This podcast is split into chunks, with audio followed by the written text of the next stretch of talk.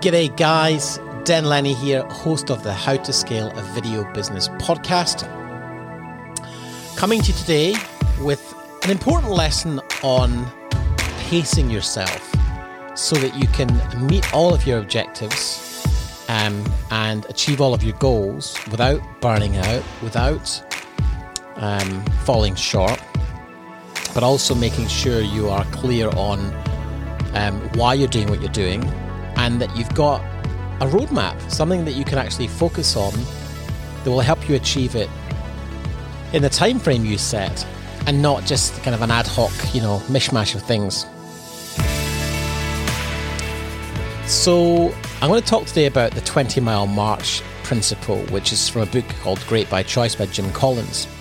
And um, I actually started, I wrote about this in a newsletter back in August of 2016 and I dug it out because I wanted to go over it because it's such an important um, theory that I'm certain will, will, you'll find it very beneficial. So, you know, I talk a lot about planning um, in these in these uh, sessions, and really, what I wanted to do in today's episode was really, as as we come towards the end of a, a turbulent turbulent year, I wanted to illustrate why proper strategic planning that is closely aligned with your purpose and mission can actually become a life or death decision. Now, we'll come back to why that is in a little bit. Now, thankfully, making films and producing video content for corporates and agencies shouldn't in itself lead to actual life threatening scenarios. However, the severity of a negative outcome could arise um, if you don't set time aside to create a strategic plan for your business and will be it'll be proportional to the amount of preparation you invest at the beginning of your journey. Now, let me try and explain that. The, good news is it's never too late to start planning. Whether you've been running your business in excess of a decade or you're just starting, planning works for every business. The one thing focus I frequently refer to is so important because that one thing focus, when broken down, becomes a, a, priorities list of itself from anywhere between, you know, 15, 80 elements that might contribute in a 12 month period to achieving your mission. So our purpose here uh, at danlenny.com is to help video producers succeed in business. That is it. That is one sentence. It's clear, succinct, and concise. Um, and, you know, when, when you kind of have a very clear declaration of what it is you do. It helps you really stay focused on how you're spending your time. And when you make it a public declaration or you write something down, you become more accountable to it and you're more likely to actually do it. Um, so the purpose is like, you know, how, how do you want to help your target market achieve their outcomes? Um, now, when we get into kind of planning, we don't, they're outside the scope of what we can do on a, on a, on a podcast, but, um, you want to be clear about your purpose, which is, you know, who you help to succeed in their, their area. And then your mission, which is what is the commercial goal? What is the commercial aim of, of that? Um, so then you want to sit down for at least a day and brainstorm all of the things that need to happen in order to make your mission a reality. So if you want to make $500,000 in profit, um, what, what needs to happen? What needs to happen? Maybe it's $200,000 in profit. Maybe it's 100,000. But, but how many jobs is that going to mean? What kind of jobs? What kind of size of jobs? Um, and, and if you're saying, you know, you don't have time to sit down and plan, then there's something wrong with the way you're operating your time because we all have the same amount of time every day. And so why is it some businesses succeed and truly achieve greatness when others complain that they're not going anywhere and it's been a tough year? And it's all to do with how you use that time. You know, think about when President Kennedy announced in the early 60s, we're going to put a man on the moon before the end of the decade and return him safely to Earth. That was the purpose. The intention was to, you know, um, create accountability for, for that mission. Um, and and the mission itself for that was quite straightforward. They had nine years to figure out how they would transport three men safely to the moon, land, collect samples, and return them safely to Earth. Um, now, the planning for that one journey took in excess of nine years. for a mission that lasted eight days, three hours, 18 minutes and 35 seconds. So if you're serious about building your video business into a sustainable enterprise with predictable revenue and, and a workload that you can handle, you know, without burning out, then it's important you pay attention to the lessons I want to share with you, whether you want to make 50 grand this year or, or hit a million. The outcome is entirely based on a solid foundation of strategic planning. So I want to talk a bit here about uh, it's a case study actually from from the Antarctic expeditions in 1911 with Amundsen versus Scott. So early in the 20th century, there was a race between the nations to be the first Antarctic explorers to reach the South Pole. Now, a British team was led by Robert Scott, and they set off en route and one route, and another Norwegian team led by Roald Amundsen. So here's what happened. The round trip trek was roughly 1400 miles, the equivalent of New York to Chicago and back. The environment was uncertain and unforgiving. There were temperatures that could easily reach 20 degrees below zero Fahrenheit, even during the summer. They had no means of modern communication, no cell phones, no satellite links, no radio. A rescue would have been improbable if they were to ever, you know, find themselves in trouble. One leader led his team to victory and safely, and the other team led to defeat and death. Now, Amundsen adhered to a regime of constant progress, never going too far in good weather and careful to stay away from the red line of exhaustion. Now, Amundsen prepared rigorously for years in advance of the journey. He learned what worked in polar conditions, going as far as living with the Eskimos to learn how they moved in sub-zero temperatures what they wore, and he reviewed every conceivable situation that his team might encounter en route to the pole. He trained his body and mind with fanatical discipline. Now, Scott represents quite a contrast to Amundsen. His preparation was limited, and what plans he made were based on his own intuitive conclusions rather than direct research of the environment he was entering. Now, Amundsen stored three tons of supplies for five men versus Scott, who stored one ton for 17 men. Amundsen used sled dogs that he learned from the Eskimos, whereas Scott used unproven motor sledges, which failed within days of his journey beginning. Now, Amundsen carried enough extra supplies to miss every single supply depot and yet still have enough to go another 100 miles whereas Scott ran everything dangerously close to his calculations so that missing even one supply depot would bring disaster. A single detail aptly highlights the difference between their approaches. Scott brought one thermometer for a key altitude assessment and he exploded in an outburst of wrath when it broke, whereas Amundsen bought four such devices. Now the divergence in preparation goes on and on and on. Unlike Scott, Amundsen systematically built enormous buffers for unforeseen events. He designed the entire journey to systematically reduce the role of big forces and chance events. He presumed that bad events would strike his team somewhere along the journey, and he prepared for them. And this is a great example of what's happened this year with COVID. There are businesses who went, Oh my God, we're destroyed. But the whole world was, was shut down. And there's other businesses went, okay, how can we pivot quickly to do something else? Because these are the businesses that are prepared for things to go wrong. And I think sometimes, um, you know, it, it's very easy to kind of just live on hope and, and be maybe a bit quiet work wise and think, well, hopefully someone will just ring rather than having a marketing system, rather than having a, a clear idea of who your clients are and, and attracting them into your business on a regular basis and, and having a process for moving them through your funnel. So on December the 15th, 1911, Amundsen and his team reached the South Pole. He and his teammates planted the Norwegian flag and then went right back to work. They could not have known that Scott and his team were now desperately man-hauling their sleds, a full 360 miles behind them. More than a month later, Scott found himself staring at Amundsen's flag at the South Pole.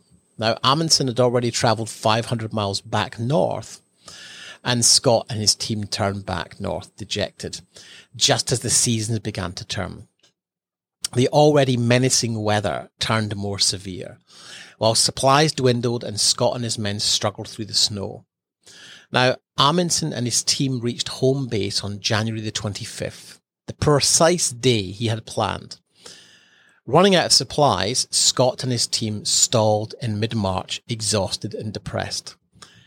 Eight months later, a British reconnaissance party found the frozen bodies of Scott and his two teammates in a forlorn, snowdrift little tent just 10 miles short of his supply depot, and the whole team had perished.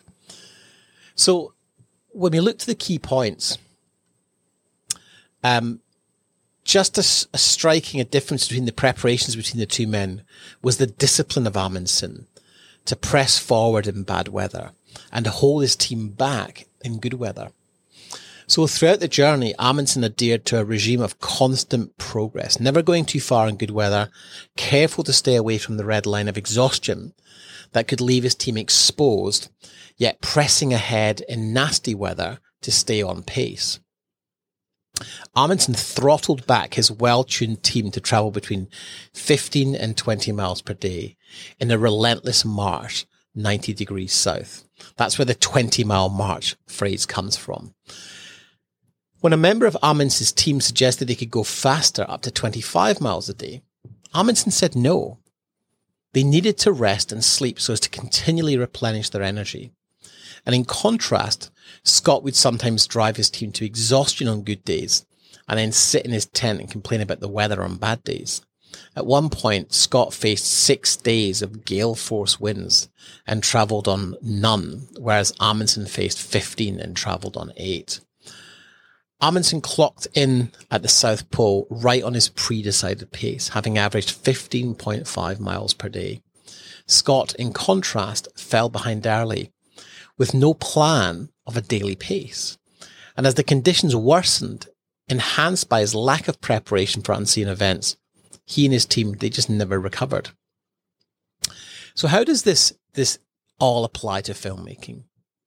Well, we often tend to wildly overestimate what we can achieve in 12 months, but we wildly underestimate what we can achieve in 60 months, you know, one year versus five years. Um, proper preparation and research will always allow you to prepare for times when things don't go to plan. You know, if you lose a client who's been a big income generator for you and then you start to panic, well, start thinking about losing that client now. And so if it were to happen, you'd have a plan B and a plan C. And if you do that, your likelihood is you won't lose the big client. You'll just end up with more great business and then you'll expand your team and you'll have a more robust business. If you don't have a certain set of skills, then either outsource it or invest in the time to learn it. You know, no one was born a natural marketer or salesperson. These are skills that you learn, but it takes time to become a master of them. And you're going to fail a lot if you don't do it with guidance all too often, a lack of patience to play a longer game hinders meaningful progress. I think, you know, sometimes filmmakers, we can be a bit impatient, like we want it all now. We're kind of this immediate sort of gratification. No one expects you to be an expert in everything. So play to your strengths and don't be too proud to ask for help. And planning is critical for success. So make sure you prioritize doing it. The other thing I want to just share here was uh, uh, it's also from the book, um, which is a, a, theory called fire bullets than cannonballs. And so when you're looking for new business opportunities and markets, it's important not to throw all you've got at, at a shiny opportunity on a whim. Let's imagine you think there might be an opportunity to create content for a manufacturing business or in that sector. So, so fire a bullet first.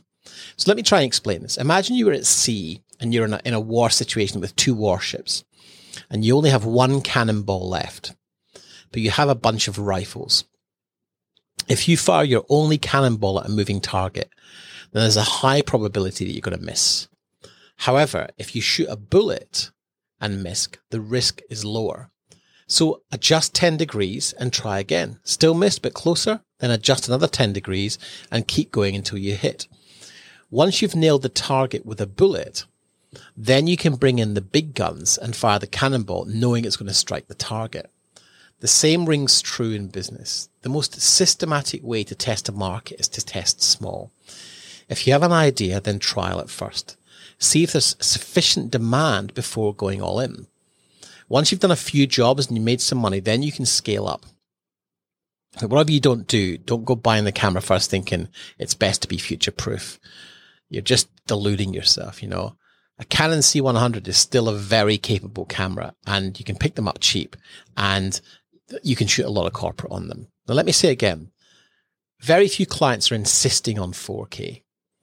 Um, and I know there's benefits to shooting in 4K and delivering in 1080, but focus on identifying and serving your market with what they want. Help them solve a problem. Help them get what they want.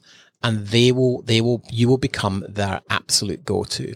You know, I've got a client, Jethro, who's just landed a pretty sizable gig working for a kitchen appliance company and it's a high end kitchen appliance company. And what they're doing is they're making all of the training films, but they want them to be beautiful.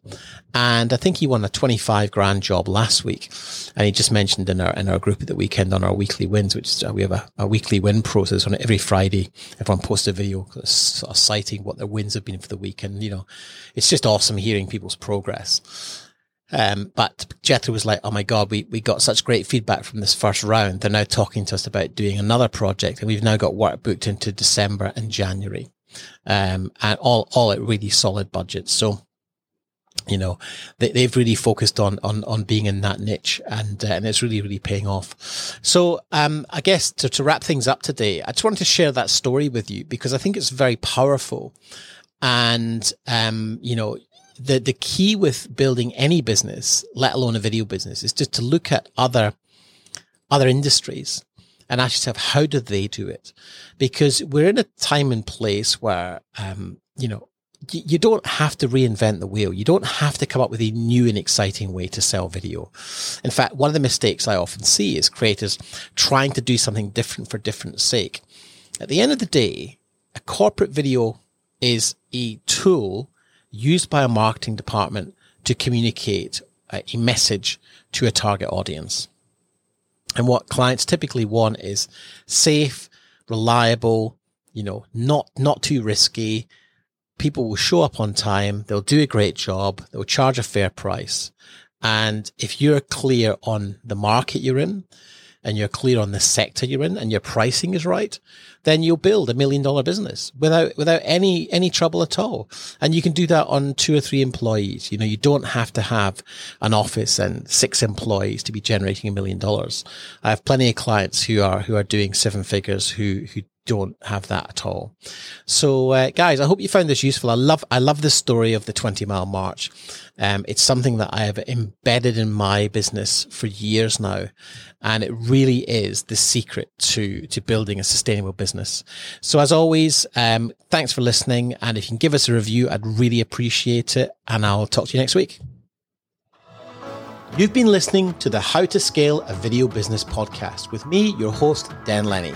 If you're a video business owner who's hit a ceiling and would benefit from mentorship, support, and coaching, then check out how you can work with me over at danlenny.com. Don't forget to subscribe and rate the show over on iTunes, and we'd really appreciate you taking a few minutes to leave a review. And don't forget to share. If you feel you've gotten value from this episode and you think it would be useful for other filmmakers you know, then please do me a massive favor and share it on social media and in groups that you might be in. See you next week.